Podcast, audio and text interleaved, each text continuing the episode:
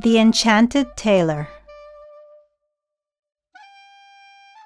We are now standing in front of one of the most impressive series created by Kaplan that was inspired by Shalom Aleichem's enigmatic novella, The Enchanted Tailor.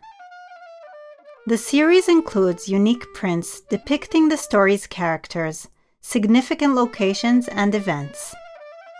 There are several layers of meaning in each work that include the main illustration in the center, surrounding miniatures, and various backgrounds made in color, with unique patterns that are reminiscent of colorful wallpapers in Soviet homes.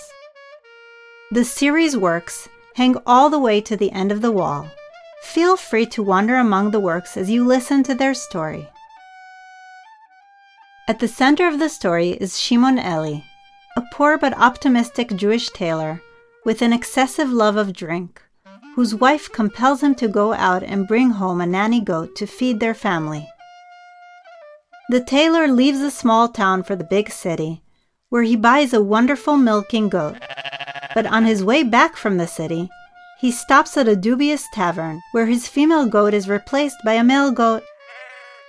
Unaware of this exchange, he happily comes home only to discover that his goat gives no milk. The poor tailor returns to the city to get a female goat, once again stops at the tavern on his way back home, and then, once again, quietly switches a female goat for a male goat. And the hopeful tailor returns home without knowing that he has again been duped.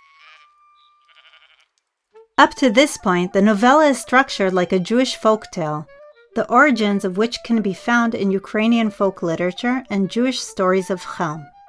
But through the pen of Shalom Aleichem, the legend travels to a different, much darker place.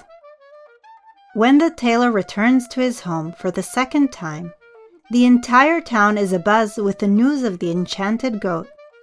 They arrive at the inevitable conclusion that the goat must be a reincarnation, possessed, perhaps the dark work of the devil.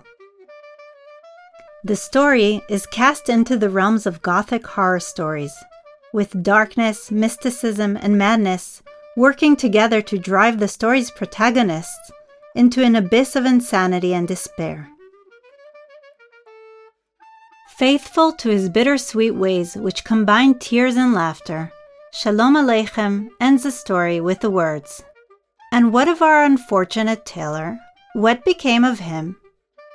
Don't compel me to tell you. The end was not a happy one.